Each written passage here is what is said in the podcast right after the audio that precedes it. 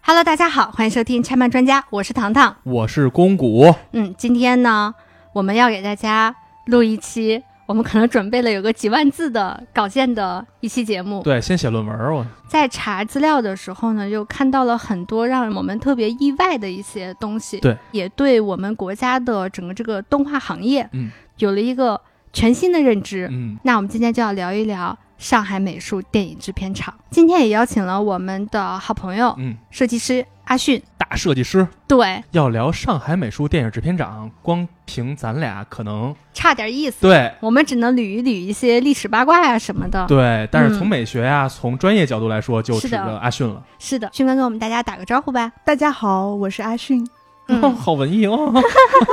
什么鬼？那今天为什么要聊上海美术电影制片厂呢？就是我相信很多关注动漫或者动画行业的人嗯应该都知道，可能最近是很多人都在过节，嗯，因为《天书奇谭》的 4K 上映了。对，嗯，其实那张海报就足以吸引大家去看天了。呐！当时发出那张海报的时候，就群内欢腾。对啊，就各个群转发，看吧嗯看吧看吧，每个群都说一遍，最后没去，对，因为北京下大雪 了，没去成。没去对，成嗯，啊，那当然了，他现在要马上重映 4K 的作品，不仅仅是《天书奇谭》，嗯，葫芦兄弟、黑嗯猫警长，嗯，就是那些经典的作品，其实现在都开始要有重映计划了。所以我们就趁着重映的计划，嗯，来跟大家好好来聊一聊我们的上海美术电影制片厂。这真的是童年回忆。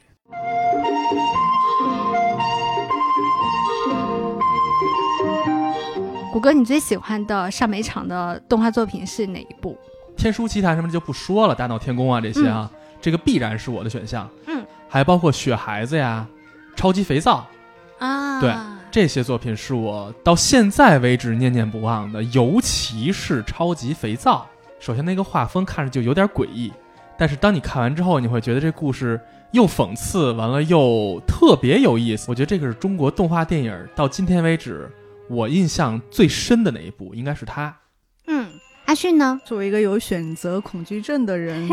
一步两步可能都不 够，我觉得嗯这个应该是大家的共性吧。是因为就我们真的是看着这些动画长大的。小时候印象最深的应该是《牧笛》和《山水情》，就是上、啊上美影最有特色的一个水水墨墨动画。画，嗯嗯对，然后就是它的二维动画，或者说是剧场版的最典型的三部曲，就是《大闹天宫》《哪吒嗯闹海》和《天书奇谭》。嗯，嗯嗯，这三部也御是三家，对，然后还有就是他在八十年代末九十年代初的时候出的那些，像刚刚说的那个超级肥皂，还有那个像，呃，我们更熟悉一些的魔方大厦。嗯，嗯，魔方大啊厦我对魔特别方喜大厦欢，前一阵还火过一阵儿，对我今天穿的袜子都是魔方大厦的。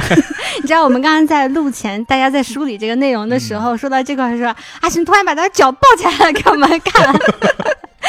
特别震惊。这明显就是有爱，你知道吗？对，当时哎真的不允许很那个角度不可思议有有备而来。嗯啊！还有一个我特别喜欢的是他的那个木偶动画，嗯，嗯，镜花缘》和怪老头，这是两个特别诡异的动画那怪老头太好看了，啊、是吧？而且怪老头没有结尾，对，就是一直觉得这个事情开放式结局，有很长一段时间会怀疑我真的看过这样一部动画片吗对对？我是不是做了一个梦？嗯后来在跟我同龄的朋友长大之后，我们再聊起来，才发现哦，不是我一个人看过这个片子，嗯嗯还有其他人看过，嗯我不是在做梦，嗯，嗯，就是这种感觉。那个片子本身梦境感就特强，对对对对对就就没有逻辑，对，它很像我后来很喜欢看的那种像《酉阳杂俎》那样的中古的志怪小说。嗯，我比较喜欢的是《西游记之人参果》。我小时候印象最深的是他的人参果掉在了土地上，突然间没有了，然后观世音菩萨拿那个先知、仙露，哦就他那啊个把滴出来了净瓶里面，嗯然后一撒，然后那个就是呜就起来了，嗯然哦我后有把点印象，有那个点印流象星那像个，流星一样那个东西。嗯但那那段个配乐真的是很少绝了哦！重新在 B 站上去看它的时候，嗯就是那一段配乐响起，就整个那个弹幕就满屏了。 嗯大家都说啊，好经典的背景音乐，可以再用它一百年。是，嗯是我跟那个迅哥喜欢也很像，就喜欢木偶片，嗯但我喜欢的阿凡是达，嗯阿凡达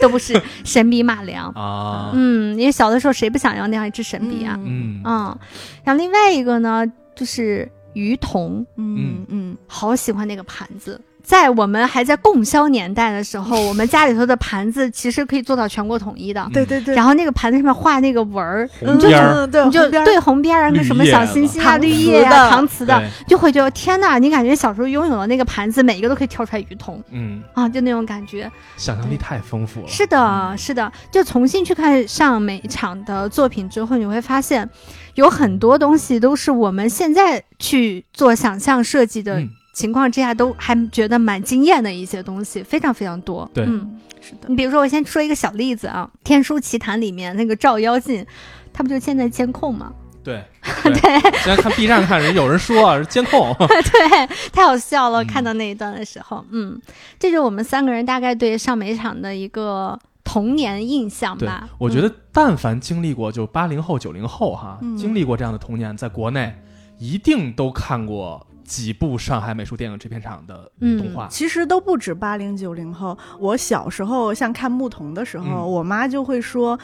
哎，你现在怎么还看这些动画片啊？这都是我们小时候看的。我妈作为一啊个六零后人，其实基本上上影厂是伴随了三代人的成长吧，真的就是是从六零、七零、八零到九零，它基本上是囊括了半个世纪的儿童的童年记忆。真的对是，嗯，嗯，我觉得我们真的挺幸福的，因为上美场它的艺术审美价值是非常非常高的没，错嗯我们是被那样子的作品喂大的，没错。嗯就是我们的童年真的是充满了乐趣，在上美场的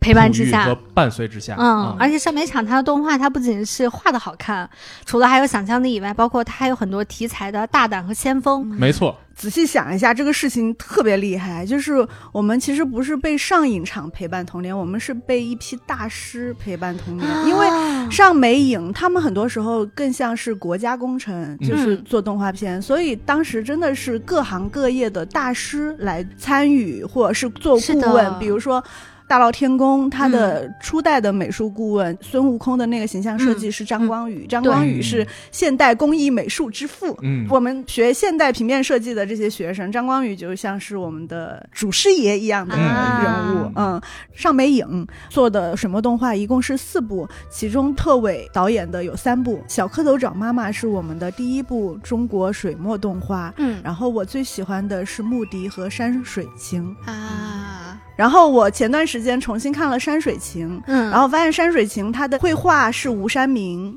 嗯吴山明是当代浙派国画的一个啊，嗯代表泰斗。嗯，然后他的古琴演奏，因为山水琴它是讲对笛子和对山那个古琴的嘛，古琴的演奏是工一，嗯，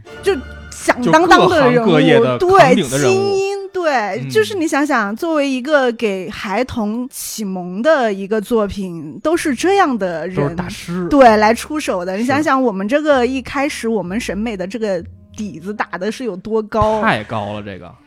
你想，大家很多人看的第一部水墨动画嗯，小是蝌蚪齐白石找妈妈的作品，是的。嗯我相信大部分中国的小孩儿在识字的初期，就是被要求背唐诗，嗯就是比如说像李白、杜甫，嗯嗯，就是他其实是跟这些中国的古诗一起构建成了我们对于世界、对美学的一个最初始，没错但是又最基础的一个认知。嗯其实这都是非常巅峰的东西，然后来作为一个启蒙，作为一个打基底的东西，嗯，我操这么一说，觉得自己好幸福啊。嗯，对是啊是很幸福的，是， 的，其实，在刚刚开始开录之前，我和他们两个沟通的时候，我说了一句：“我说这个上海美术电影制片厂实际上就是中国的迪士尼，嗯这种感觉过不过分？”他们俩异口同声：“不过分。觉， 对事对事实对，上也是如此，是的，是一是的，批有才气、有能力，同时有坚持的一些大师们，嗯塑造了如今的上美。嗯而且像万氏兄弟和迪士尼他们一样，他们做的就是一件开天辟地的没事情错。，嗯，他们做的是前人没有做过，也没有太多同行者跟嗯他们。们一起，他们就是自己探索出来的。 OK，那既然说到这里了，都说到万氏兄弟了，我们再往回再倒一点点，嗯我们要从整个中国动画电影的那个原点。嗯，开始来聊。那这个人呢，可能对于很多的听众来讲呢，他没有那么的熟知，嗯他就是梅雪愁。其实我对梅雪愁的了解也不多，因为说实话，梅雪愁的个人资料也不多。但是大家对他一个最基本的认知就是他是一个华侨，我记得。嗯，看资料当中没太查清楚他到底是华侨还是当时是个留学生。对，嗯反正就是他当时是在美旅国居海外了，对对，在在美美国国。然后嗯那个时候，一个是整个欧美它的电影市场，商业电影开始兴起，发达起来了。这是在什么年代？二十一年代，九二几年，嗯就是跟迪士尼是一个时代。嗯对嗯还是默片时代，但嗯是那个时候商业默片就开始比较多其了实。是一片洪荒之地。对，当时就是他不满于当时覆满洲遍地的这样一个形象，想要嗯真正去做一些我们中国国人自自己的的电影讲嗯中国人自己的，而不是把我们妖魔化形象的一些影片。然后他就其回实你国看，这个事情都过去一百年了，我们还在说这句话，我们要讲属于中国人自己的故事是。的，嗯这就是一个现代化的必经之路吧。嗯，所以梅雪愁就一九二一年的时候呢，和他那些同样不甘心的那些中国留学生或者中国华侨朋友，然后在美国呢成立了一个叫做长城画片公司嗯。然后这个公司来干什么呢？就是来拍电影的。但特别有意思，这个公司里面没有一个人会拍电影。嗯，对，然后大家对这个事情拍电影到底是个啥一无所知。嗯所以每个人呢都撒出去去学习了，去找寻自己喜欢的那个东西。然后梅雪愁呢就在各种的类型的电影当中。啊，发现了动画这个东西，他觉得动画这一表现形式特别的有前途，特别的有潜力，嗯所以他就想着说，在这个领域内进行扎根，所以他就去到了纽约的一家电影公司，嗯就去学习拍动画这件事儿。嗯，那个年代迪士尼也没有呢，是吧？对，那时候还没有迪士尼，是一九二三年建立的，但长城画片公司是一九二一年成立的，嗯，对先他们一步。是，然后嗯一九二四年呢，梅雪愁就带着长城画片公司嗯回到了中国上海，然后他这个时候他就发现了有兄弟四人特别优秀，嗯，然后他就把他是们长挖得帅吗？这名字特别牛 逼，对，然后长得也挺帅的，是说的，实是话的，是对好看的。嗯嗯，对，然后他把这四个人就招进了长城画片公司，那这四个人分别是谁呢？万古禅、万奈明、万超尘、万迪环、对万氏四兄兄弟。，对，大家可能太现在帅了，这名字。 真的，真每的个字每个名字拿出来都是小当当，我不对不金知道光他闪们闪父母怎么会这么起名牛逼症。其实万氏兄弟他们是生长于南京的一个嗯商人世家，嗯就家里头又有钱又有有底子文化，有有底子。嗯然后他们为什么会对动画这事儿感兴趣呢？就是小的时候就看那个拉洋片儿。嗯，，然后他们特别优秀对，拉洋片儿动画始祖。 对，真的是。然后完、了他们特别优秀，然后他们就自己画画儿，嗯对自己画画了之后，然后就自己弄那小孔成像，然后自己投到墙上，自己把他自己的画插进去一张张看。就他们小时候就干这事儿，我操，天才！对真的是啊天才。就是他们包括后来拍《铁扇公主》什么，都是自己给琢磨出来的，嗯就是当时也没有技术，就虽然美国有一些技术，但也没有传到中国来，嗯是的，是他们的就小米加步枪。是的，土法是炼的钢是的。然后梅雪愁嗯就把这么金光闪闪的四个人嗯给招进了长征画片公司。其实，在这之前，万氏四兄弟已经在他们成立的小小的工作室是的里头，是的，画出了、制作出来了中国第一部动画片。无声的动画电影《大闹画室》。这部动画就像刚刚阿迅说的一样，就是美国有很多先进的技术，其实万氏兄弟不是没想过去学习，可那时候中国大家也懂嘛，嗯，现在我们还被别人卡脖子，那个时候别人更瞧不上你了，嗯人家也不惜得教你那这会儿还件是事黄情祸，时代呢。真的是嗯人家不惜得教你，人家瞧不上你，人家会觉得你就是一个什么样的国家，你还有什么资格来还学啊学动习？画，对呀、嗯嗯，然后他们就搞出了这个大概就是十分钟长的一个动画电影。其实，在现在看来，十分钟长短视频都不够拍的，嗯对吧？但那个时候真的已经很优秀了。嗯，这故事讲的是一个什么呢？这个事情就非常的遗憾，因为大闹画室的这些资料其实是在战争时期就给遗失了，嗯，然后是当在时中国社会还是比较颠沛流 离的。上海一二八事变，日本的海军舰炮在轰炸上海的时候，就把万氏兄弟在上海的家和存放动画器材工作室给炸毁了，嗯，然后我们就失去了最早的嗯这一份资料，第一本没有了。没有了。嗯他们其实，在拍《铁扇公主》之前，有好几个动画短片嗯，都没有了。嗯嗯，我们现在都看不到了。是的。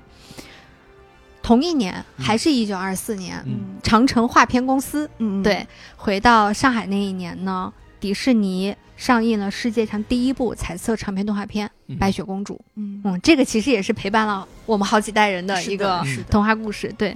也是开启了迪士尼公主系列的电影第一部，也是迪士尼的这种霸权王国建立的第一部，第一部。对嗯，这部电影对于我们国家动画人来讲是一个巨大的冲冲击了啊、动画电影还能这么搞啊！嗯就是完全是一种颠覆型的一种东西。当然了，就是你光颠覆、光感叹不行啊，我们也想做出这样子的片子。嗯，大家当时都卯足劲儿要干这个事情，所以就有了后来的铁扇公主。嗯为什么叫铁扇公主呢？因为对方叫白雪公 主，我我们们也的得当公主，我们目标就是贴着他们打，嗯，就公主是对公主，搞一个 我们迪也士比她的尼。厉害，对，她太柔弱了。 对我们的铁扇公主多牛啊，一扇子给你能扇那么远呢。对，至少对能啊给你裙子掀起来。当时铁扇公主的作品的诞生也是充满了波折。嗯，最开始呢是长城画片公司嘛，但很快呢，因为长城画片公司毕竟这种外行干内行的事情就会是这样，你很容易干黄。这个、嗯这个规律在哪个年代都颠不破的。嗯所以长城画是很快呢，就因为各种投资的失败，然后就黄铺了。嗯黄铺之后呢，万氏兄弟其实就失去了他们的资金来源。嗯，金主没了，对我要做铁扇公主啊，我已经开始了呀，那我这个事儿就不能停，那我要继续要找给我能出资的这个人。他们找到的这个人也特别奇葩，嗯叫做张善坤。这个人是当时非常有名的一个商人，有钱，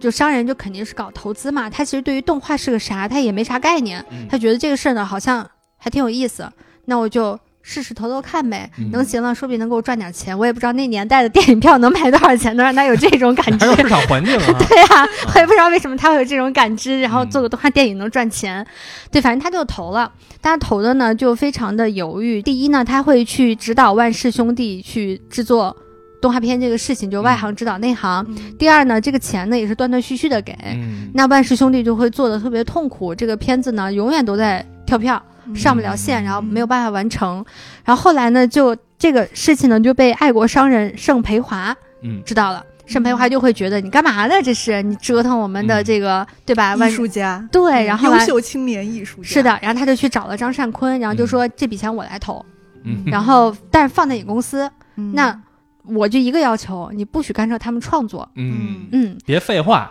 闭对嘴嗯拿钱，对，就这意思。梦想。中的金主爸爸，哎，这其实这才是真正意义上投资人哈，那个就是创业是的公司老板， 对，对吧？是的对，嗯是，所以因此他们也有了稳定的收入对和制作环境，也是因为这样，他们创作才正式步入了正轨。然后嗯在一九四一年的九月份，这部动画片在战火当中诞生了。嗯，我看资料说说当时这四兄弟把自己住的那个房子用作这画室，嗯，招了很多，好像是有两百多人的团队，非常多。对，一嗯块儿来画这铁扇公主，因为当时的技术没有说现在什么 CG、三 D 电脑一弄什么的，就是在全赛手璐绘珞嘛，在赛璐珞片上画嘛。对啊，嗯所以一共画了三万多张的原稿，嗯，我觉而得且这非常的不容易，是他们招来的这些人其实真正有美术功底的，对零基础全是，就零。嗯，挺有意思的，万氏兄弟他们也没有什么正经接受过培训，嗯嗯嗯但他们就自己牛逼琢磨出来了，然后他们就在这二百多人当中，其实是在手把手的在教这些人如何制作动画电影，嗯如何绘画。开着学校做着作品，这对真太难了，对，然后就是刚刚迅哥说的刚刚那一点，就是在拍摄《铁扇公主》过程当中的很多器材嗯都是他们自己去制作的，嗯其实，在拍《大闹画室》这个动画电影的时候，那个时候还没有动画摄影机，就是他们手上没有。嗯哦那怎么做呢？当时他们四个兄弟当中，对摄影器材最感兴趣的三 D 万超臣，嗯他从二手的市场上买回了一个二手照相机，嗯然后把这照相机进行了一番改动，嗯然后把它做成了动画摄影机。嗯，所以他们就是一开始就是个动手能力特别强的一个对团队。嗯完全的平地起高楼，嗯他真的们是没有任何的，就是外来的援助和帮助，对，我觉得可能那个时候你要想去说我去百度一下或者谷歌一下什么不可能啊那。些器材的原理是什么，完全没有，嗯所以全部都是他所们以自其己实做不的。只是学画画，嗯还要学着制作制作动画的器材，是的的，所有东西都是靠他们几个从人零自己开去始研究出来啊是的是，的，就是的后来有人去采访他们当年在上海的邻居，人嗯家都还就是老人们都还记得当年这几兄弟自己在家里面琢磨，就是怎么么搞这个动画电影做这啊事研儿。究啊？嗯对，然后就是好像一群科学怪人一样，在自己的这小房子里面埋头苦思，然后做一些大家都看不懂，在那个年代都不知道你们在搞啥的玩意儿。嗯嗯嗯，而且实际上当时全世界在做这件事儿的，可能也就只有美国了。嗯啊是的，嗯而且美国当时的那些技术也并没有真正流到国内，所以其实嗯是同步。中国和美国同样在做这个事儿，而中国对在做的就是万氏兄弟了。嗯对，其实你想，一九二四年的迪士尼其实也是蛮孱弱的一个状态。嗯都是刚刚起步嘛。刚刚起步嘛，嗯那个时候你就算说我们现在看哦，白雪公主多么牛逼牛逼，嗯，但在那个时代，白雪公主她的影响力可能并不如我们现在想象当中的那么是大的，。是的，嗯而且大家也不知道你这个动画片儿这种东西，它是干嘛前景的到底有多是啊大，是的，它有多少的，就是这个空市间场。还没形成。对，包括你这个艺术表达，你作为一种艺术形式，你有多大的空间去发展，这个是大家都不确定的。是嗯，铁扇公主其实她从头到尾，从她开始创作第一天到她最终上映，其实花了七年的时间。在这七年当中，就万氏兄弟他们还是得养家养活自己啊，嗯就是他们会做一些美术道具和背景的绘画制作。嗯然后万迪环他做的一个很有代表性、很有名的电影就是《火烧红莲寺》。这个啊电影为什么它这么重要？就是因为它是一个承前启后的东西。嗯嗯，香港，我们后来所熟知的香港电影和我们的武侠是从文化，是从上都海是从对，因为香港电影人嗯都是、基本上是由上海的电影人南迁过下，去的对，嗯迁对过去。所以二十年代、二七年的这个《火烧红莲寺》，它的背景画什么的都是万迪环画的。然后啊这个东西它其实，在我们华语电影史上是非常重要的一笔。嗯就我这里偏了一下，就是嗯想说一下这个万氏兄弟在动画界鼎鼎大名，但其实它跟我们的电影史也是有一些勾连的，嗯嗯不仅仅局限于动画电影史。双料鼻祖是这意思。真的是是的真的是，就是他们四个人真的《火烧红莲寺》是我们的第一个魔幻嗯长篇故是啊事，嗯然后他们也参与其中，然后我们的这个神话动画电影，他们是我们的鼻祖，所以我就觉得这个他们四个真的是很有想象力的四个人。嗯嗯如果去看《火烧红莲寺》，它现在没有完整的影片了，但是会有一些片段，你就会看到它里面画的那些，比如说他们发功，然后那些出来的祥云啊、电光霹雳啊，嗯，在后来的大闹天宫里面啊都有。对，还有。嗯你刚一说，我就觉得，嗯，那不大闹天宫吗？是的，只是说啊这边是由真人出演，那边是动画电影。嗯所以那个年代就有合成技术了。是的， 那个时候就是直接在胶片上画，然后嗯后来到大闹天宫的时候，就是所有东西都用画的。嗯嗯所以那个嗯年代就是一个开创的年代。是的，嗯嗯，那既然电影行业的都有南迁了，其实对于万氏兄弟来讲的话，上海那个时候已经沦陷了嘛，对，嗯，所以他们呢也被迫的南迁以及离开祖国，有的去了香港，有的去了海外，等于他们做完了铁扇公主，很快国家沦陷之后，他嗯们，就选择了离开。对，嗯，嗯这这也是没有办法没的办事法没情。办法。那个时候，你别说那个时候，你就现在，你的普通老百姓的，你在历史的洪流当中，嗯你真的是微不足道的那一个。对即使那个时候他们有了铁扇公主那样，现在看来是开天辟地之作呀。对但那个时候，铁扇公主，我相信跟白雪公主一样，对于那个时代中国人来讲，吃饱才是最重要的事对情。动画没人电影会是在乎什这么件呀事我儿？活下来对吧是最重要的。是的，就是娱乐行业就是这样，人只有保暖才思淫欲，嗯你只有吃饱肚子了，你才能去琢磨这点精神上的东西，对吧？？没错没错没错那没有吃饱肚子的时候，你经的济基础决定上层建筑。对。铁扇公主是一九四一年嗯在上海上映了，就彻底公映了。当时正好赶上我们国家最乱的时候。对，真的嗯是。但大家现在知道铁扇公主呢，我觉得除了她本身的作品盛名在外嗯以外，可能跟手冢治虫有着千丝万缕的关系。直接关系，因为大家都知道嘛，就是日本现代动漫的开山鼻祖，对嗯吧？手冢治虫是受了。铁扇公主的影响对，他看见这个事儿呢，就特别有意思。当年呢，铁扇公主能够在日本上映呢，完全就是一个意外。嗯嗯当时日本不是在热火朝天地跟咱们打抗日战争嘛，来侵略我们嗯嘛，所以他呢就在本土有大量的去宣扬军国主义和对美化侵略战争的有这大样。量的这样的动画，对嗯，嗯，不仅是动画，还有真电人影作品，对甚至他们会邀请中国人来演这样的作嗯品。而这些片子其实里面有很多是跟汪精卫政府合作拍摄的，嗯甚至是，嗯所以在引进的过程当中呢，可能审片儿的人都睡着了吧， 我猜是、嗯对他们就把。铁扇公主当成了一个美化侵略战争的动画片儿给引进了，这他妈怎么想的？就那铁个人扇可公能主，和所以我说他可能真的是是啊睡着应了，该就是上班摸鱼了。对，嗯摸的还蛮厉害的嗯那是种。对，等到他们发现这个片子不是他们想象的样子的时候，其实已经在日本公映并产生了巨大的社会影响。就比如说收容之虫就看见它了，嗯，对，然后紧急下映，但没有办法呀，这已经影响了日本的现代动漫的进程了。嗯嗯，嗯，就是挺有意思一件事儿，万万没有想到是因为一个摸鱼而影响了。 嗯引发了他们一个行业的诞生。是的，是的是的，嗯嗯，手冢治虫后来还访华过，就是在抗日战争结束、新中国成立之后，呃，有一段时间因为这个中日关系重修旧好了嘛，所以手冢治虫他有机会到上海美术电影制片厂来参观，然后见到了他心中的 idol，他的偶像万籁鸣，然后有一张非常经典的他们俩握手的合影。嗯，他后来还画了一个那个，就阿童木和孙悟空两个人手握手的一张画儿，其实就特是别可爱。嗯对，特别可爱。我记得大概我是在十几年前的互联网上看到这张画，然后那个时候大家对这一段公案还不是特别了解，就是。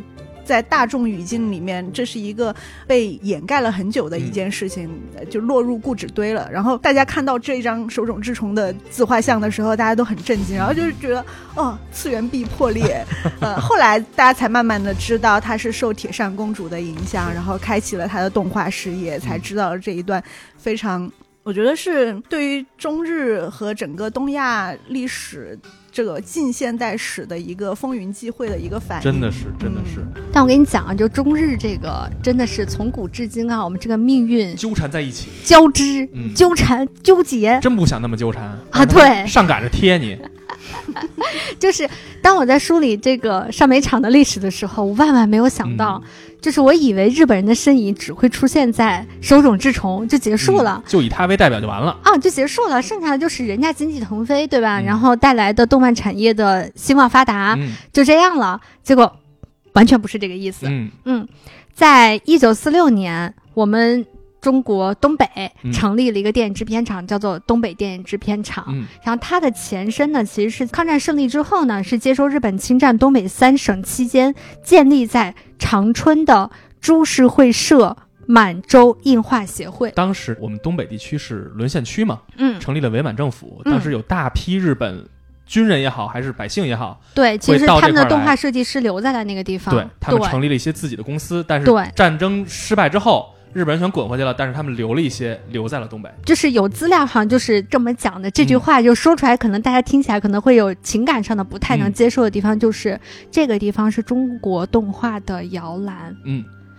就是 我知道可能会有民族情绪上的不能接受，但它但这的是确现是，实嘛嗯嗯对，它就是现实。既然是在日本公司的基础上改建的，就像刚刚谷歌说的一样，就是没有办法去逃避它里面有大量的日本的人参与创作这件事情。这批人的加入其实是给当时我们国家刚刚出成立的这嗯个行业一个非常好的一个雪中送炭吧，算是。嗯嗯，那东北有电影人才流入了。对对对，后来东北电影制片厂呢，就因为它的厂址迁回到长春之后，就改名叫长春电影制片厂。嗯那长春电影制片厂呢，就成立了一个美术片组。嗯嗯，后来呢，这个美术片组就南下了，嗯然后去到了上海，并入了上海电影制片厂。后来就是鼎鼎大名的上海美术电影制片厂。嗯有点绕是吧？对，然后哇塞，我万万没有想到追寻历史的时候会追寻到这一步，嗯我觉得还挺惊讶的这件事情。嗯也是一个大历史的投射。嗯嗯，然后当时他们第一任厂长呢叫特委嘛，对对然后特委当时其实是在香港去画那个政治讽刺漫画，对，然特后伟这个人特别牛逼，对之，后可以再说他。没有他就没有上美，说白了就是是的，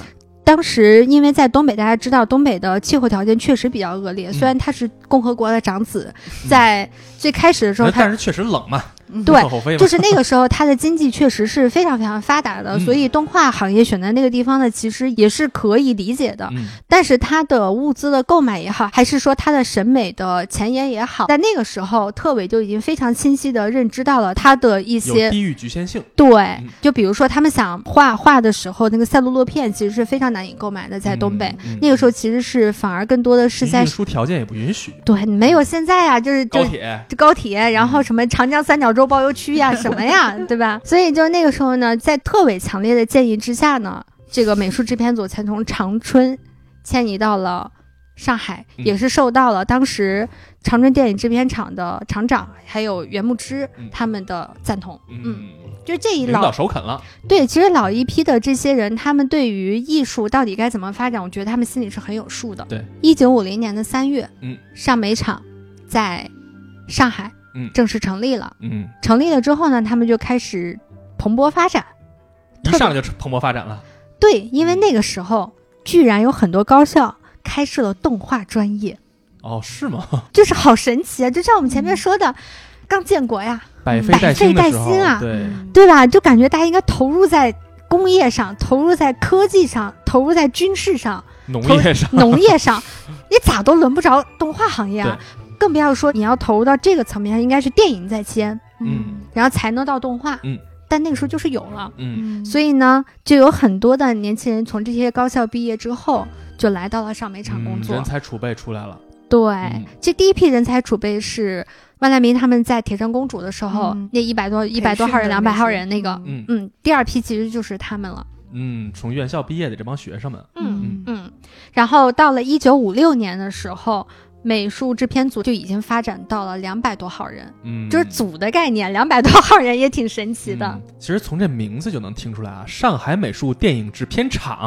然哎，后啊八一厂，这一嗯说西就影呃厂，对，这一说大家其实就知道，这不是一个私人企业，对，这应该是一个国有单位。嗯啊，其实这个东西我可以到后面就说到上美厂的它的一些历史转折线的时候，可以再接着谷歌这个说，在这按下不表。嗯好，这个地方其实成也它，败也它，对于嗯上美厂来嗯讲，嗯嗯，上美厂的第一部动画并不是诞生于一九五六年，而是一九五零年，然后叫做《谢谢小花猫》。嗯然后一九五三年的时候呢，推出了中国第一部彩色木偶动画片，叫《小小英雄》。嗯，嗯，这是他刚刚成立之初的两部马代上就表有产作，出了，嗯对对对。但让他这个美术制片组呢，就是名声大噪的是另外一部作品，叫做《乌鸦为什么是黑的》。其实就是一个我们小时候经常听过的一个寓言故事，民它间广泛流传的一个故事。但其实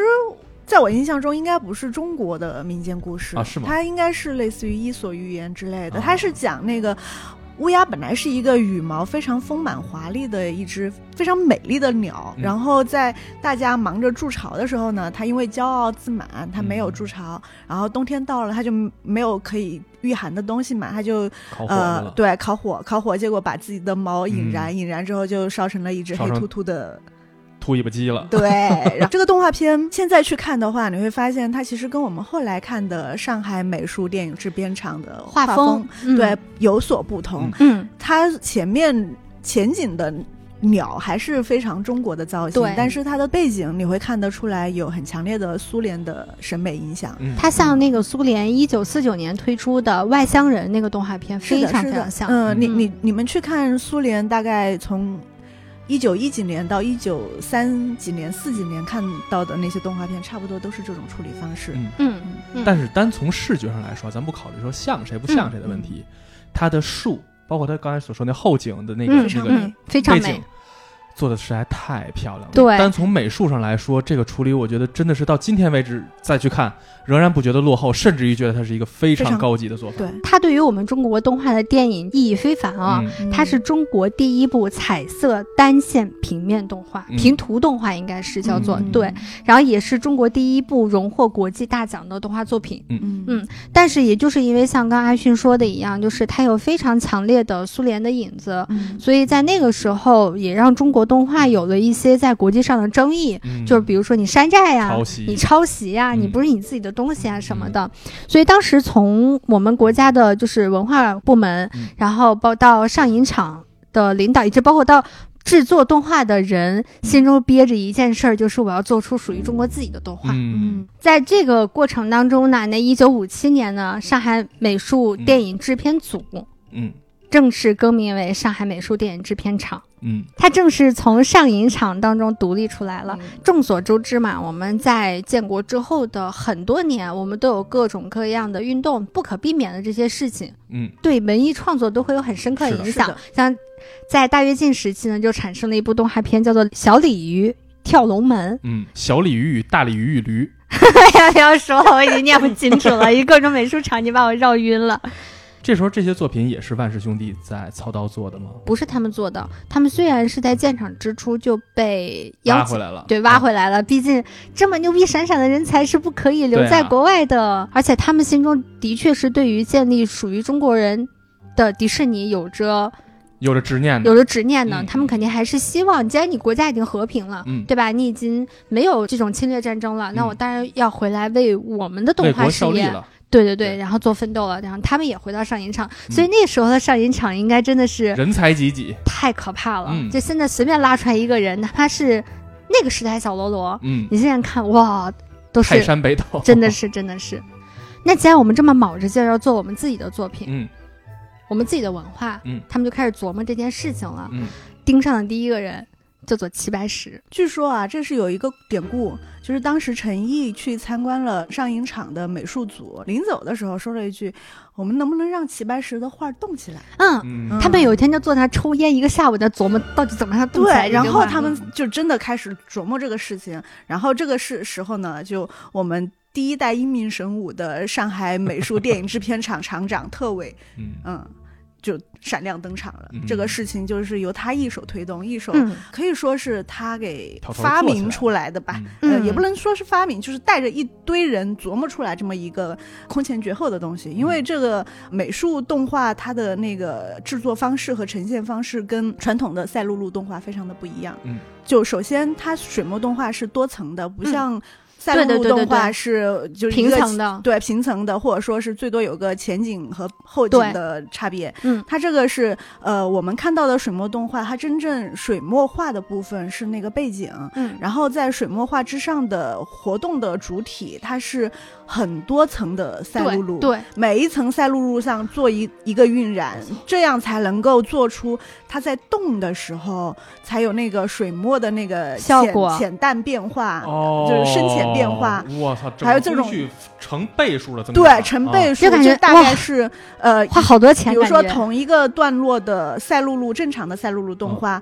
呃，水墨动画要比它长四到五倍，嗯就是嗯嗯，工序要长四到五倍。嗯刚刚我们说到的特委厂长，嗯嗯、他参与的一共有三部，第一部《小蝌蚪找妈妈》，第二部《牧笛》，第三部是《山海情》，然后嗯中间有一部《鹿林》，《鹿林》呢、嗯他没有参与，《鹿林》的导演，呃，其实也也是大家的老熟人，就是《大闹天宫》的副导演唐嗯晨，嗯是个姑娘。嗯嗯，也是一个非常有家学，他们家也是艺术世家，嗯嗯，这样这样一个出身的姑娘。嗯然后到《山海情》的时候，呃，《山海情》刚刚我提到他的顾问就是吴山明，是哲派的一个代表人物。嗯，嗯穆迪是那个方继中是吧？嗯，对。嗯，也都是非常著名的国画大师。是，的，嗯因为当时我们在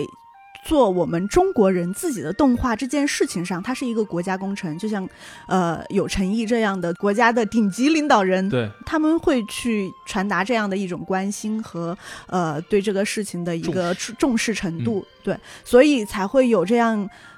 在那个时代，最顶级的各个行业的文化行业的大师加入到这件、嗯这个事业当中嗯去。那除了水墨动画以外呢，还有一个就是我一开头我特别喜欢的于彤，嗯对吧？它其实是属于剪纸动画。嗯，现在一提到剪纸，大家脑海里面标志性的那种红色的剪纸出来的人画，和我们小的时候看到剪纸动画完全不是一个东西。嗯，但是在一九五八年的时候啊，那个时候真的是咱们这些动画大师们，他的想象力真的是无比丰富。其实除了剪纸动画，在同一时期还有了折纸动画，对，然后后来还有像什么人人参娃娃，嗯，然后人参金娃色娃现在有一个特别小哥哥，对小哥哥这个梗是从人参娃娃来的 哟，真的吗？是真的。就我很早的时候就。天哪，我完全完全没有想到，就我大概二十年前就特别喜欢用小哥哥、小姐姐，就是因为我爱看人参娃娃。嗯啊，然后过了十大概十年吧，就发现哎，这已经成了一个网络流行梗。然后这个嗯梗是怎么重新火起来的呢？是因为《龙门客栈》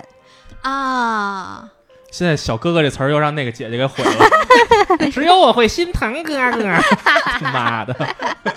对，还有像什么金色的海螺，这些都是还蛮有名的一些剪纸动画电影。嗯，其实然后当时一说要做我们中国人自己的动画，大家想到的第一个手段就是先用我们中国自己的美术形式对去把它做成这对样的东西，对，而故事实际上都是我们大家耳熟啊能详。就像刚才最开的始。对，就是在民间流传那种大家都多少知道的这些小故事，嗯，嗯它是一个形态上的中式，对，而实际内容上，我觉得可能还离最终的上美巅峰的那个中式嗯还是有一点差距，对是的，还在是的探索当还是在的中。探索。是的对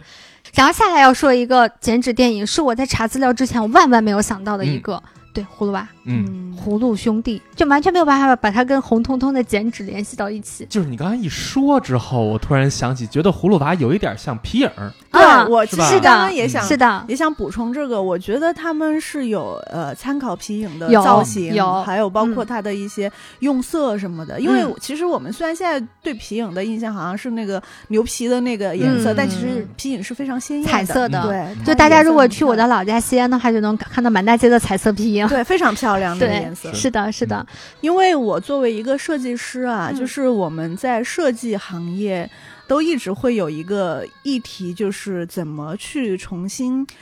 呃，用中国人或者说是我们东亚的这种特殊的美学体系、美学手段，呃，去去再现，就是能契合在现代社会、现代世界里的产物，嗯包括去讲述我们自己的故事，你嗯用什么样的视觉形式，嗯，嗯，这些东西是大家一直在探索的，但是我们再回头去看上美影他们做的，就是他们做的非常优秀，嗯，毫无痕迹的把这些古老的艺术手段、民间的朴素的乡土的艺术手段融合在这种现代工业的嗯呃、产品当中。我一直很喜欢看上美影，也也是因为我想去学习他们的这明个白手段和思路。嗯但我觉得有一点很重要，也是很多人提到的，就是因为那一批创作者，他们是生活在那样的年代里面的，嗯，他们当时运用的，比如说那些民俗的手段，像剪纸啊，像皮影啊，这些东西是他们小时候真的熟悉。对他们沉浸在其中的，而我们其实已经隔了一层了。嗯，嗯，这个东西我觉得，呃，如果说是文艺复兴的话，其实我们就是需要重新把这种沉浸式的氛围再创造出来。嗯。嗯，因为老家西安嘛，就不可避免会有很多这种嗯传统文化的东西在里头。接触过一些创作人士吧，嗯大家的那种对于到底什么是这种老文化的再生，没有思考的像上美场他们那么清晰的。嗯这就就是我想说的，你知道吗？对我觉得上美场做到了什么叫知行合一，是的这嗯是个的是嗯咱们国是家的一个一个比较传统的一个讲法，就是我能想到，同时我最关键的是做到我能做到。嗯皮影拿出来了，嗯，如果按照常规的想法，那就是我们拿皮影做一个小动画片就好了。对，哎但是当尚美去做这样的事儿的时候，他能把皮影的这个形式手段辅以他自己的美术风格，嗯最后呈现出来。我觉得这个才是尚美伟大的地方。对，那些东西都是它的皮，它有它有它的魂对，而我们现在很多是把那些形式当成了魂。对，嗯形式大于内容一直都是咱们存在的一个问题嘛。对但是对，尚美是形式内容两把抓，嗯太厉害。那要说到知行合一啊，我觉得有一个动画就完全没有办法绕开它，不仅是影响了中国很多代的孩子，它甚至也影响到了我们的真人电视剧《大闹天宫》。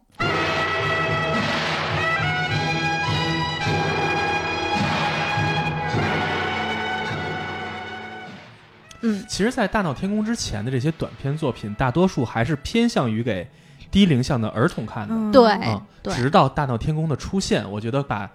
上美场的动画电影推到成人这个层面上，高嗯，对对对，对嗯嗯，有一个特别文艺的描述啊，就是嗯一九六零年、上海动物园的猴山一角，人们总能看到一位老人每天驻足在观看，啊 对，然后对，哦看我还每天拿个笔记本在那万代迷画，然后那个泡在动物园的猴山里面，嗯然后就画猴子啊哎这样的故事就特别像《狮子王》的故事。制作组在啊，哎画《狮子王》之前，大量的原画师跑到非洲大草原上去观摩当地的动物。不知道你们有没有那种感觉，就是同样的一个东西，它在电视屏幕或者电脑屏幕里面，哪怕放成投影等真大小的情况下，和你真实看到它的那电影种，院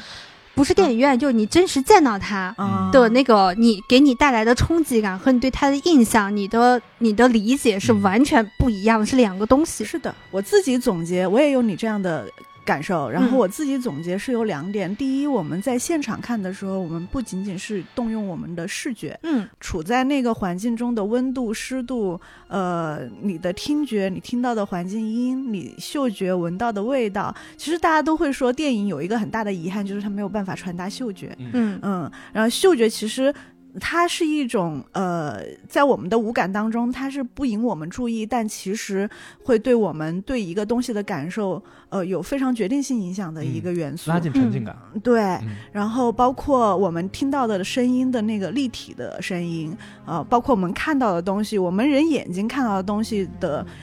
精确度和容纳量是远远高于，即便是现在最最新顶的级的，最顶级的摄影机也是嗯远远比不上人脑和人的眼睛的这个高级处嗯处理器的。嗯所以，就是当你处在一个真实环境当中的时候，你能够获得的那个信息量是远远高过。你去看一个东西，还有一点就是，我觉得这是更重要的一点，尤其是对于创作者来说，你不管是去看摄影作品，还是呃嗯影像作品，你看到的永远是二手的东西，嗯你看到的是通过人家的眼睛，呃，通过人家的剪辑后期，嗯人家给你传达出来他看到的东西，嗯，但实际上，你在观察一个客观物体的时候，每个人是有每个人自己独特的视欣角。赏角度的，嗯对对对对对对。这个东西一定是你要去看那个客观的真实的东西，没错你才能够找到你自己的那个角度没，错不然你看到的永远是别人二手二道贩子给你的东西。是的没错嗯，在《西游记》流传到当时那个年代为止，除了在戏曲舞台上之外，嗯孙悟空的形象实际上是一个并没有特别具象化的一个形象。尤其让你要作画给它画出来的时候对，嗯，这个形象又是个什么样呢？你嗯刚刚你说的很对，就是嗯在戏曲形象之外，呃，其实孙悟空一直没有一个很固定的美术形象。嗯，对，嗯，虽然就是当时已经有南北猴王，像我们所熟知的八六的《西游记》六小龄童，嗯，嗯呃，他是南猴王世家。嗯嗯呃，他们有请当时的南猴王来讲课，然后给他们哦表演，然后也给了很多很有效的建议。其实，在最开始，西游呃孙悟空这个形象是张光宇创作的，哦嗯张光宇在之前画了《西游漫记》，然后画了嗯很多、呃以取材自《西游记》的插画和呃小小漫画。嗯，呃，在他们筹备画《大闹天宫》的时候，他们就向张光宇取取经，就希望张光光张光宇来做孙悟空的形象设计。嗯然后张张光宇当时已经是一个呃高龄老人了，他身体嗯不是太好，嗯所以就是前期他画了几个画稿，然后寄给上美影，嗯，但是因为身体的原因，他没有后期深度的参与。嗯，上美影呢，他们拿到张光宇的画稿之后，在张光宇的画稿基础上，然后再结合万籁鸣他们自己去去琢磨、去创造，还有上美影的其他的工作人员，他其实是一个包括后来的厂长严定宪，他其实也参与了孙悟空的形象的修对改。对对对嗯对，，他是有很多人一起参与，是一个团队智慧的结晶。嗯嗯嗯，包括那个虎皮裙啊，嗯然后孙悟空戴的那个小头帽子，嗯，对嗯，这个是沿沿袭自张光宇的设定、嗯啊，然后也有一些京剧的影响，嗯然后另一部分呢，比如说像孙悟空。呃，他那个小尖脸儿，啊因为嗯张光宇一开始画的孙悟空其实是比较，呃，他会更民间、更粗犷一点。然后现在我们看到这个很秀雅的呃孙悟空的样子呢，是后来严定宇他们在慢慢慢慢几亿起哦稿修改出来的。嗯，还有他那个孙悟空，呃，像丑角那样，中间小包子脸， 呃对，然后中间有一个小小小粉白粉白的那个嗯脸，这都是来来自一个是戏曲，另外一个是张光宇他初初期的创造。啊啊，就我为什么说他对于电视剧有影响？其实你现在再重新再看六一版的《大闹天宫》的时候，你会觉得有有太多的形象是后来的八六版电视剧是嗯的，那个美猴王的形象，他的语调、语言，嗯他的甚至动作，那个对金箍棒的那个甩金箍棒的动作不是那个六小龄童的原创，嗯嗯对啊吧？那个是他是南猴王的动作吗？对，它是嗯一个包括孙悟空手搭凉棚的这个动作，它啊是典型的戏戏曲动戏作曲动作，嗯然后呃被呃六一的动画片化用进去了。对，嗯再后来又被用到了六八六版版《的西游记》，对，通过六小龄童的表演进一步呃放大，然后大家现在一说到孙悟空，第一个反应就是手搭凉棚、眺望远方的嗯这没错一个没形错象没。错，嗯，但是现在回想起来，我觉得我看过的国产的动画里头，角色设计来说最最经典的，一定毫无疑问就是这个美猴王。是的，线条，嗯这个人的声线来说，还是是从的它的颜色搭配来说，嗯，还是说刚才想说的那个脸上的这个这个形象来说，嗯颜色来说，都是太过典型了。这就是一个标准的，符合每个人心里对于美猴王预期的这个形象。嗯真的，嗯我觉得精准的不能再精准。现在我们看它是一个特别伟大的动画作品，嗯嗯，但它的经历也是相当的坎坷，嗯它比《铁扇公主》要坎坷一百倍。嗯，它的剧本其实是在《铁扇公主》上映之后就已经准备好了，哦，贴这么早，非常非常早。嗯嗯嗯，但很快就被战争给打断了，然后重新开始制作之后，又因为体量太大，嗯拆分成了上下集。啊，嗯，然后第一集呢是在一九六一年公映的，嗯，就是我们后来所熟知的《大闹天宫》。嗯嗯，所以它其实，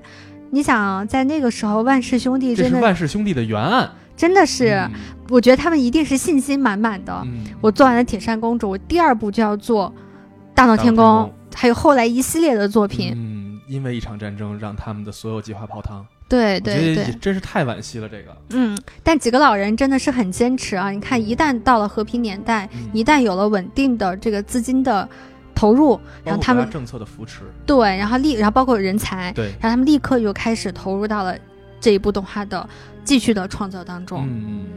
一九六零年的年初，这个影片开始进入了新一轮的绘制，都不知道这是重启第几次了。嗯，嗯，当时所有能动做动画设计的就是一支笔嘛，刚刚咱们也讲了，嗯很多动画都是直接画在胶片上的，嗯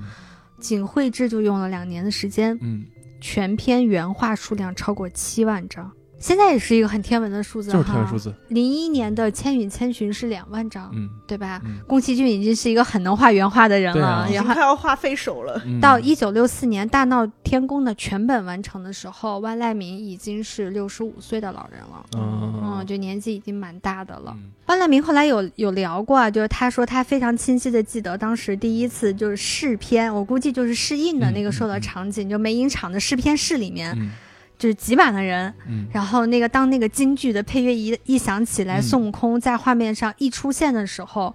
现场就开始鼓掌，嗯，就大家就特别的所以还是快乐形象一下就把大家给揪住了，对，然后嗯他当时表述的那个就有一段原话，他是这么说的：那天的孙悟空似乎格外的神采奕奕，嗯孙悟空的欢乐、胜利的笑容，突然一下攥住了我的感情，一阵浓郁的幸福感进到了我的全身，我也笑了。一年多来，在纸面上与之朝夕相处的孙悟空，终于生龙活虎地站在我的面前。二十几年来，一直耿耿于心，渴望能见之于动画的孙悟空，终于诞生了。但不知怎么的，我的眼眶却是湿润的。嗯，嗯，我要是颠沛二十几年才能做出我自己想要的东西的话，我也会眼眶湿润有啊，多少人这可能会一辈子哇哇都大，哭吧。 对我我我有看到过一句话，就是他写的“孙悟空在笑，而我心里面在哭”，大概是这个意思。嗯嗯，很感动。作为一个创作者来说，可能有的人用一辈子都没办法去完成一部让自己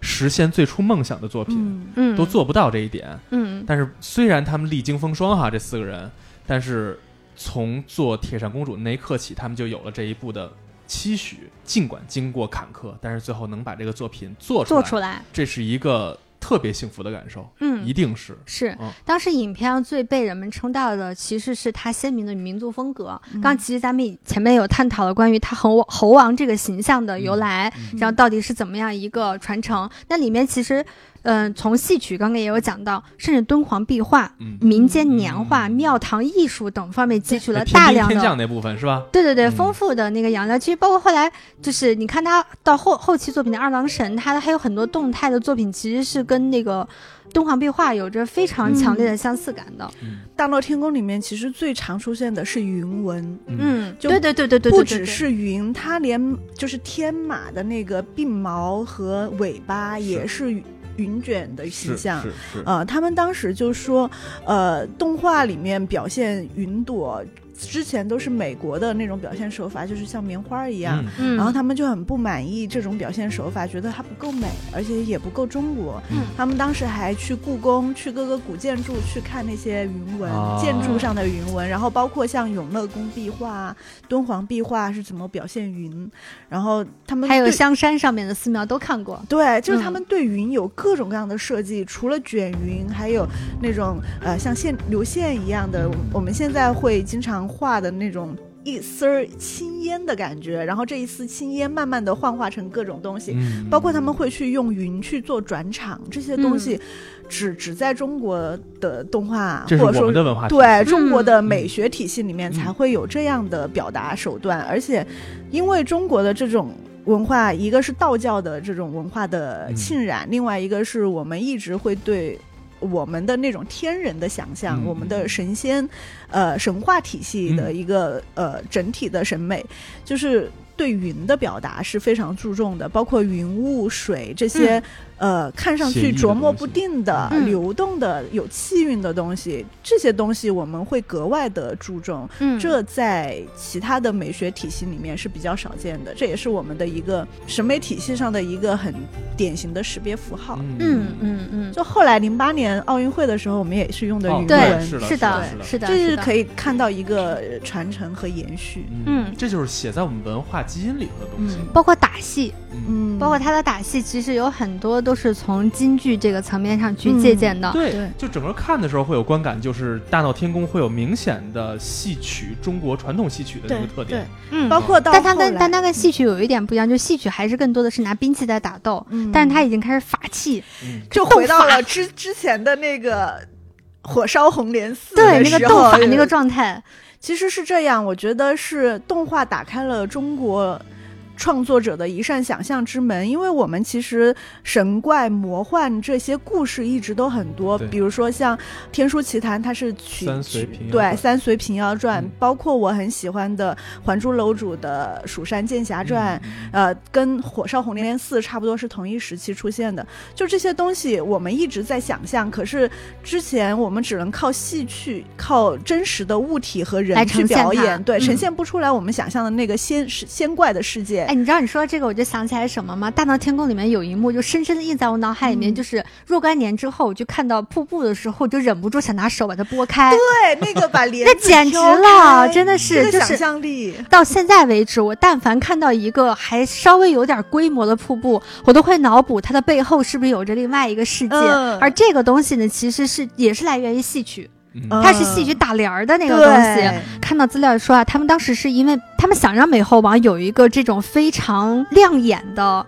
出场方式，但是没有嗯办法有幕布，他们想不出来那个幕布到底应该怎么样去呈现它，他们想让它像水一样流流动嗯起来，所以才用了最后用它那个兵器，嗯就是那个月牙形的那个东西，然后把那个帘子给勾开，对，这都是他们又有想象力，然后又有现实的参考嗯所结合出来的东西，在当时真的是蛮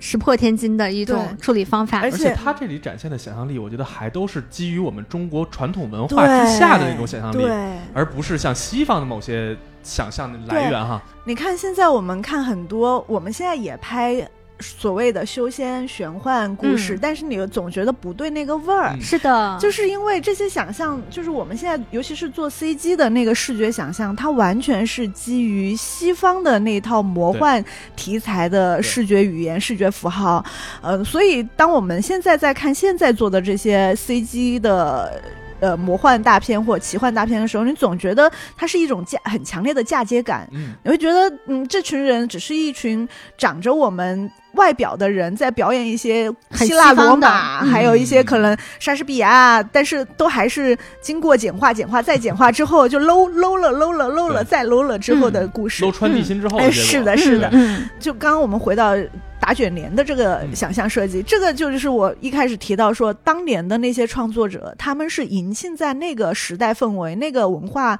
环境之下的，所以他们在想象的时候。就非常举重若轻的，能从他们呃从小耳濡目染的这些文化题材、文化故事里面去挑到一个很细的点，嗯然后去把它发散出来。嗯这个就是一个，我觉得是这嗯是一个底蕴，然后经过了文化的断裂之后，要去重拾，就会花很大力气的一个事情。对，当时的人说的一些话，让我在现在看来都特别的先进的话。他说：“我们是动画人，我们、嗯我们要用动画的思维去做这件事情。嗯天哪，我觉得这些话应该是这个时代的我们才能说得出来的话，你知道但就是这个在行当业年就已经非常超前了。叫文化创意产业，是把文化放在前面。对，你看，比如说我们刚刚说到斗法这件事情，就是你会觉得现在很多斗法，你把他手上的一些兵器换成魔法、魔杖，好像跟哈利波特一毛一样，对吧？但当时他们是怎么，为什么要把他们的这些东西改成法器，而不是那个刀剑？嗯是因为他们去看了庙宇当中的那些金刚，四大金刚，他们拿的是法器，而这些法器都是保佑老百姓风调雨顺的。我们认同起来也容易，对啊大家接对受起来也容易。是啊对，就像你你你知道那个瀑布是一定不可以那么被打开的，但是因为你的概念里面你的脑海里面是有这个印象的水水嗯帘洞水帘洞的那嗯个帘的那种感觉，在幕布上就可以这么被打开，所以它成型，嗯它不会，颠覆你的认知，但就会觉得它超级充满想象力。嗯嗯嗯，后来有一个说法啊，我不太清楚它是不是准确。嗯它有讲说，也就是因为有了《大闹天宫》嗯中国动画才彻底摆脱了对迪士尼的动画和苏联动画的模仿，有了自己真正的那个魂魄出来。大闹天宫》真的是在当时那个年代下最顶级的动画了吧？嗯从技术到艺术上，哪条而且都跳不出来吧？是放在全全球都是最顶级的动画作品了。嗯嗯，这块儿要避个谣啊，就是嗯之前有一个新闻一直在说什么我们的版权《大闹天宫》的版权全被买走了，或怎么怎么样，嗯这是假的。嗯这个版权是不可能卖出去的嗯，它还是掌握在我们自己人手里头。嗯嗯应该都还是上海美术是还在上嗯映场，嗯， 《大闹天宫》这个片子，它虽然是以万氏兄弟名号哎最为响亮，这个时候的万氏兄弟应该是万氏三兄弟对了，万吧氏三兄弟，对因为万超城就是三呃、弟三弟后来就是因为战争的原因，他嗯到陪都就是嗯重庆从从政，对，到、啊到重庆了，嗯他就退出了动画事业。对所以最开始铁扇公主确实是四四兄弟人。，嗯嗯，但是到大闹天宫的时候，嗯大家都已经是耄耋老人了，啊嗯，就是还有三兄弟在从事大闹天宫这个动画事业的创作，嗯啊、但《大闹天宫》也不只是三兄弟的作品，它是很多人的结晶。对像副导演唐晨，他后来在戛纳是拿了荣誉奖，呃，在他拿奖的前面拿奖的是李汉祥，嗯后面一年是胡金铨，都是响当当的华语大导演。嗯嗯然后中间是一个动画电影人。嗯嗯。嗯，哎，回想起中国动画曾经那个辉煌的时代，真是觉得感慨万千啊！想落泪，嗯是啊，嗯那个年代，我们真的是靠了一批精英拿命拼出来的结果。真的燃烧是啊生命，真的是嗯燃我烧我生看命，我很小很小的时候看过一个，那个时候应该是两千零几年，然后呃一个纪录片，然后去探访。当时的上海美术电影制片厂，嗯我们现在有一点文艺复兴了嘛，就是大家、嗯包括现在冬奥会也都是用呃，就是我们熟悉的这些动画形象，嗯然后呃前前年去年的上海电影节用的是大闹天宫的那个海报，嗯就大家开始重新重提上美影，但是在零几年的时候，其实相当门可罗雀了。是，嗯，然后那个时候有个电视节目组去拍他们的那个呃办公环境是吗办公环境，嗯我就记得那些呃还保留着一些当时的木桌，就是那些画师的木桌，然后木桌前面有个小镜子，然后有很多的小木框、小木架，就是给他们放笔、放放各种话剧用的。前面一个木桌放赛璐璐嗯啊，然后然后他们就对着镜子画自己的那个。嗯呃，表情画自己的动态，天哪，啊，然后，然后我记得很清楚，小小的我对印象最深的就是说他们一天要画多少张画儿，画嗯原画儿，然后画到手都废掉，手腕就是痛的不行。嗯，呃，就那全个得时腱候，鞘炎，对，然后那个时候每一个人都是这样，就是 嗯是就是一个屋子的原画师就这样对着一面小镜子，一方小木桌，然后不停的画。嗯嗯嗯、想想一个动画六七万、七八万张的底稿，嗯这个工作量多多么巨大！他们其实也就几百号人，嗯嗯所以真的是燃烧生命做出来的作品。嗯嗯嗯。然后到了一九八四年呢，《大闹天宫》也在四十四个国家和地区发行，然后并且呢盛况不衰。嗯然后大概在几年前，《大闹天宫》也有过一次重映，你们还记得不？嗯嗯，然后当时也是燃起了很多人对这部片子的崇，对那种热情。嗯，当时时大概票房得有四千多万，我觉得不错了，很不错了。很不错。西游我记啊我还题去材看过呢，在啊是电影吧院。嗯嗯西游这倒记是题材错过了刻在我们 DNA 里的东西了，已经。真嗯的，是真的的是，真的是。哎，你知道刚刚你们在讲，就是刚刚那个上美场你看的那个纪录片的时候，我就嗯在想，之前我们不是有聊过咱们去看那个吉卜力美术展的那个事情？嗯上美场这个他干嘛不做个美术展啊？他巡回一下那我个就钱，想说这个呢。对当那个时钱我掏的可能更痛快一当点时。去那个吉普力在日本的那个博物馆的时候，还特意看了一下，就是他远景重现的嗯嗯宫崎骏绘画的那个桌子办公台，嗯，当时觉得哎呀，怎么这么好，怎么这么好。但刚才一听完之后，我觉得真的上美的那个办公室，这个我可以说一嗯下，就是虽然好像现在我们不管是潮玩手办，还是嗯周边开发，还是呃，像我们现在环环球影城也开放了嘛，嗯就是这种影视相关的产业已经兴旺发达了，嗯，但这个只有短短几年的时间。嗯嗯，我我印象很深，我作为一个孙悟空资深老粉，哎呃你，和糖糖一样， 哎嗯，嗯就是我小时候最想我我嫁的的人就是生他嗯初代男神，是的，我也是呃，全中国亿万少女的梦，呃，对，真正全中国亿万少女的梦是只猴子。对嗯然后，然后我我想说的是，我一直有在关注孙悟空各个形象、各个作品。嗯，呃，上海美术电影制片厂它的第一套孙悟空周边是什么时候出的呢？我没有记错的话，大概是一三年、一四年。嗯啊非常初级的一一套小周边，呃，就是这还手是办是吗？呃，算是手办吧，但是其实还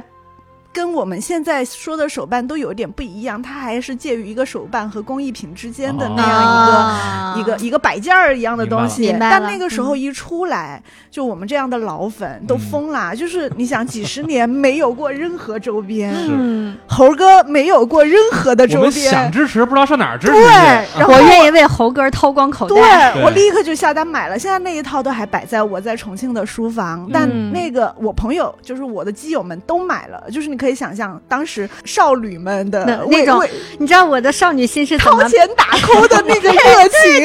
你知道我是怎么去打扣的吗？我不知道你说的上美场这个，嗯但后来在《大圣归来》的时候，我四刷了他的电影，买了他所有啊的周边，还有他的各种的那个艺术设定集，就没有办法不被猴哥去打扣。嗯对，嗯但是就是继续回到我们刚刚聊的话题，就是嗯你想想我们这个发展，就是我们一四年、一三年才开始逐渐的有了一点点做周边的这个意识，不是我们、嗯是上美影，嗯他们才有一点做周边的意识，但做的都不太好。嗯就是是它还是有一些老派的那个气质在。嗯啊、然后慢慢慢慢的，现在开始多起来，包括这种 IP 合作也开始多起来，其实都是这三四年的事情。嗯嗯，所以刚刚提到说为什么不开放这种参观啊，做游乐园，其实他们根本就没有这个游乐园我不意识奢望了，我就觉得他做一个小型的展览，但是全国巡回一下，我就很开心了。我相信之后会有的，因为你会看得到这几年他们动作越来越多，而且你就是哪怕没有去深入了解他们的人员构成，你也能感觉到他们在逐渐年轻化，有更多的嗯年轻人参与到他们的工作当中，嗯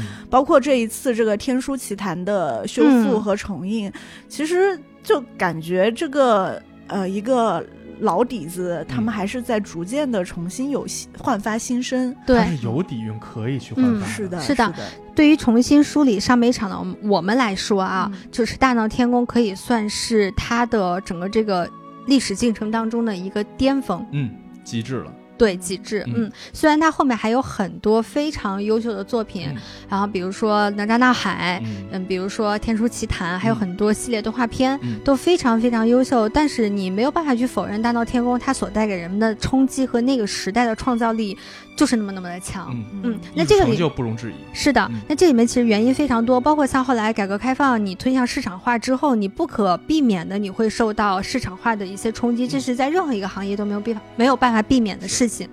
那我们今天这一集呢，就停到这里头。嗯那上美场的后面到底是怎么发展的？又给我们带来了哪一些优秀的动画作品？嗯那这些动画作品它到底好在哪里了？咱们熟悉的那些都在后边。对对对。嗯八零后、九零后的记忆。对，嗯是的，是的，下一集就是我们八零后、九零后的快乐回忆了。嗯嗯，那我们下期再见，拜拜。拜拜拜。拜。